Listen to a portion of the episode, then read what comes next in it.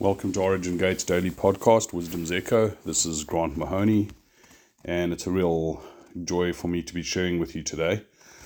Before I get into what I want to share about, I just want to let everyone know that, um, as you, most of you know that are listening to this, every year we take up a donation, an offering, whatever word you want to use, for all the people that are on this podcast. And so we've started a 20 day um, time of taking up donations.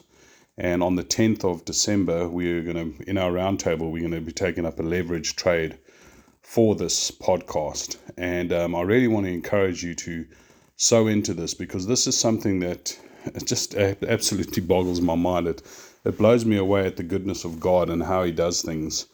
You know, um, I think it was just over a week ago, we hit over 1 million listeners in 157 countries. Now, if you consider that there are 196 nations on the earth, so, in other words, there are only 30, I think it's 38 nations that we're not actually in, that people are not listening to us. Now, I know that that, you know, a million listeners in those uh, countries doesn't seem to be a lot with that amount of nations.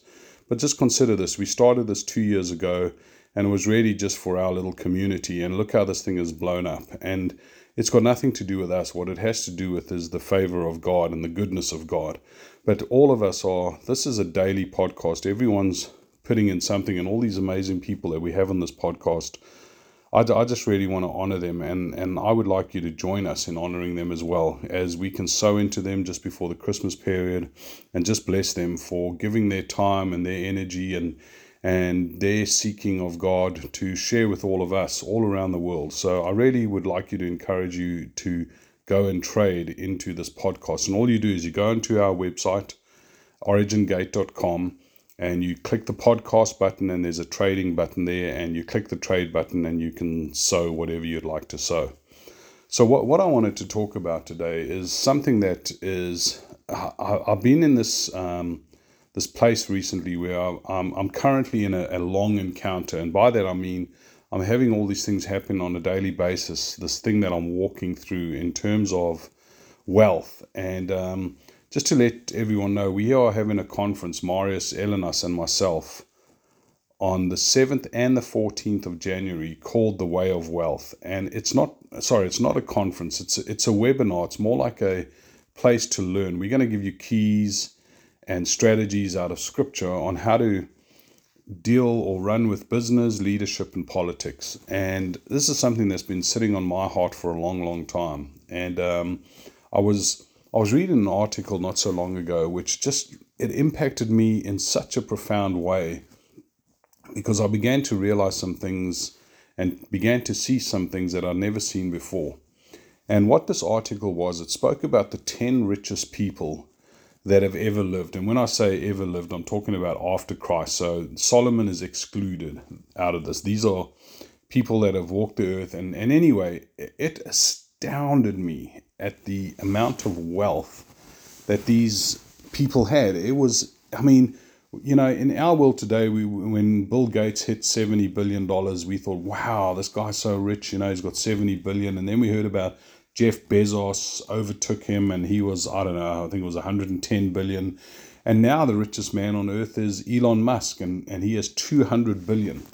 And we're, we're impressed by that. We are like, wow, 200 billion. Imagine that. Well, all I can say is that these 10 richest people made Elon Musk look like a pauper. And you might say, well, how's that even possible? Because that's what I thought. I mean, when I was reading this article and I got to the last three people, I, it just, I don't know, something triggered inside of me and it made me realize that how we limit God, how we limit God even in our desires, even in our pursuit of wealth, how we limit Him.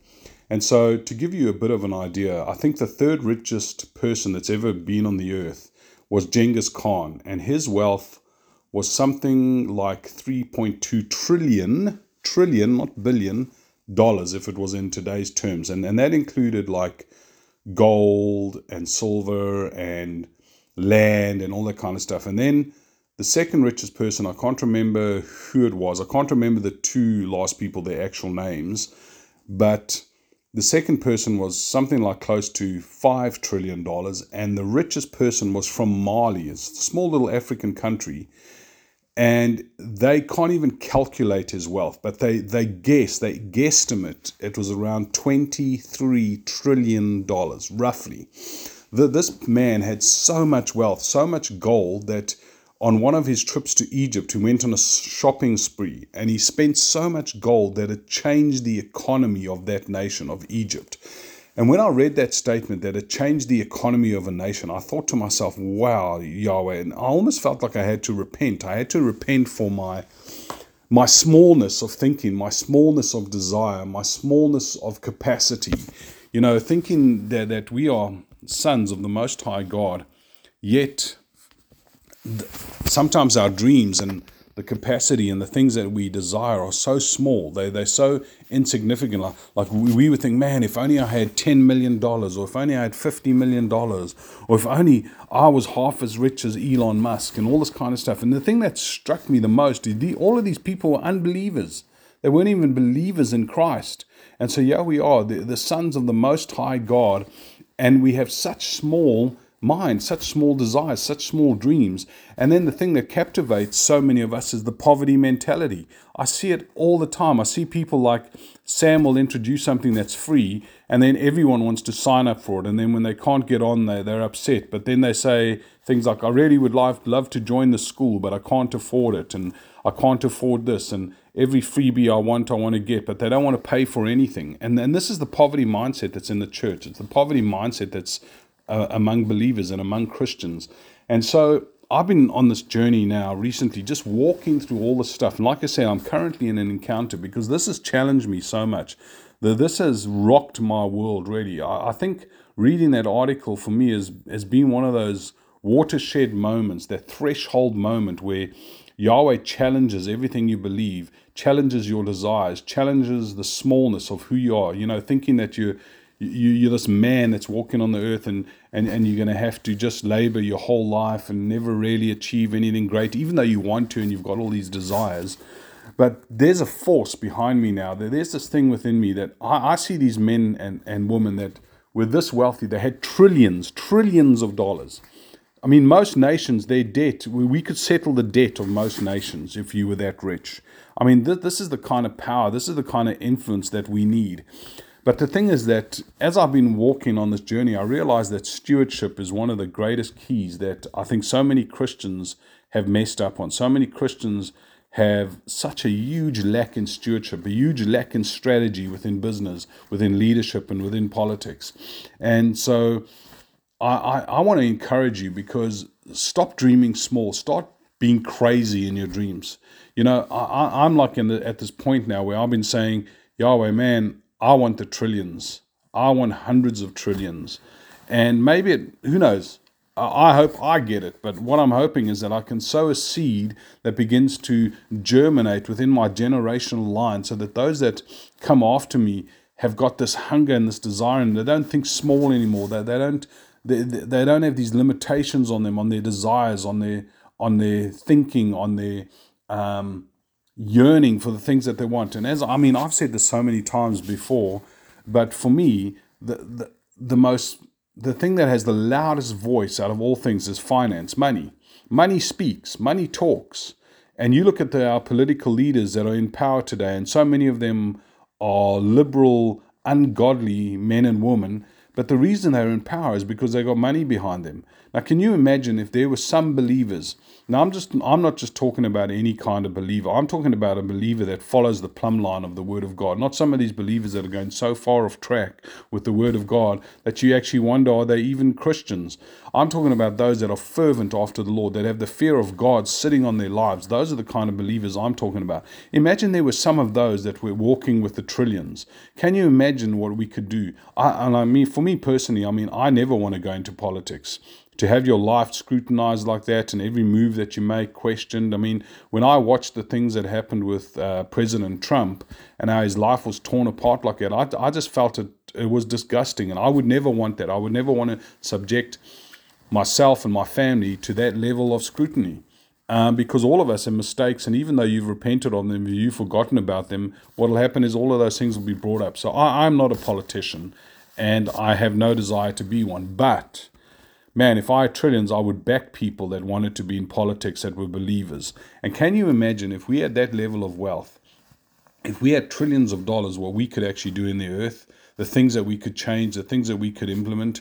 Because if we have billions, you can't really get that far. You can do a few nice things and whatever, but eventually that money's going to run out. But when you're talking in the trillions, we are talking economy changing wealth and that that's what I want. You know, when we could literally alleviate um, hunger and all of those kind of things and poverty and all that all of that that that is the kingdom vision. And so i and and i think to myself you know when i read about these men then i sort of wondered and i went back in scripture and i wondered to myself how wealthy was solomon really?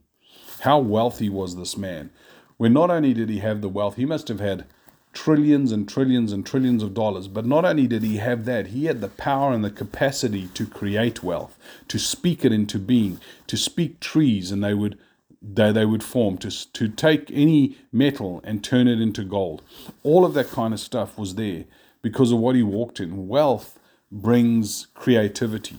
And and and there's something that I really believe in, in this time that we're about to walk into, where all the economists on the earth are saying we're, we're about to walk into a global recession, we're about to walk into a time where things are really going to get tough and we're going to have to tighten our belts. I want to say to you, believer, I want to say to you, follower of Christ, that that is not the circumstance and not the situation for us. Because let me tell you this Yahweh, our God, our awesome, wonderful Father, is not finished with creation. You can see it in, in the universe. The universe continues to expand, everything is continuing to move. There's no end to what He has done, there's no end to. Uh, in sight for the end of creation, and so because of that, because of the capacity of our Creator as as a creator, that sits in you and me. And so Yahweh is not done. Yahweh is not finished. Yahweh is not taken aback by uh, news of a of an economic recession. And what I believe, and I've said this for many, many years, that Yahweh is opening up doors right now. I see it in the spirit so clearly. And there are all these ideas, business ideas, political ideas, leadership ideas coming out of the kingdom, coming out of the realm of our Father's house, coming into this realm. And Yahweh is wanting us to take hold of those things without fear, without um, doubt, just to lay hold of them and go for it. Because I, really feel that there, there is a spirit coming into me, and, and it feels like it's called the go for it spirit. It's almost like that, that the Nike slogan, just do it. And we need to stop being afraid. We need to stop being scared because the opportunity of a lifetime is only available in the lifetime of the opportunity.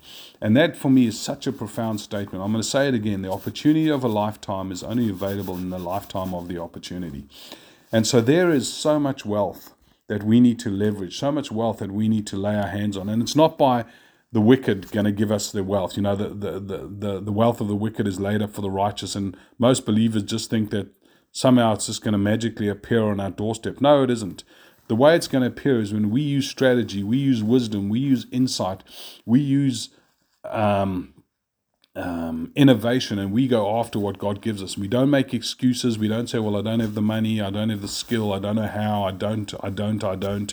Let's start saying, I do, I can, I will. And let's start going after this thing. Let's start building the wealth because when we begin to build systems that can counter the systems of the earth, then the wealth of the wicked will come to us. But until then, it's never going to come. And so I really want to encourage you in this podcast. I want to encourage you to go for it. Begin to dream the biggest dreams you've ever dreamed. Stop being small minded. Stop thinking small. Stop dreaming small. Stop hoping for small things. Start pushing. Start, man, be extravagant in everything that you do. Our God is a God of multiplication, not addition. And I want a generational blessing that's going to go for a thousand into a thousand generations and beyond. I want my children to be wealthy. I want my grandchildren, my great grandchildren to be wealthy. I want to see a level of wealth where we can change nations, where we can literally bring the kingdom of heaven into earth. Exactly how the Lord's Prayer is Your kingdom be done in heaven as it is on earth. That's what we need. And I want to tell you one of the ways of bringing that in is wealth. And when that wealth comes, when that wealth lands, it's going to be incredible because I believe that these last probably 20 years, Yahweh's had men and women that are sitting in the hidden place, or in that place of darkness. And by darkness, I don't mean wickedness, I mean darkness of the secrets and the mysteries of God, where God is raising up business people, leaders, politicians. God's got them sitting, learning stuff, taking time, maturing because what they're doing is they're learning how to be good stewards. How do I steward the anointing? How do I steward the wealth of God? How do I steward His provisions? How do I steward His people? How do I steward the knowledge that He gives us? It's all about stewardship. And I really, really, really want to encourage you. This is not a time to be downtrodden and to be fearful. This is not a time to look at what the economists are saying and go, oh my goodness, what are we going to do? This is a time to start doing something. This is a time to start getting excited. This is a time to start rising up and saying, I'm going for it, God. And we've got Him in our corner. Who else do we need? And so I want to bless you. And I, and I want to just remind you about January. It's two days, the 7th and the 14th, and it's called The Way of Wealth. It's on Origin Gate com and you can go and register for it. And Morris and I are going to share so many keys with you. And I believe if we start applying the keys that we're going to share, we are going to see that level of wealth of trillions. So bless you. Have an amazing day and love you all. Thank you.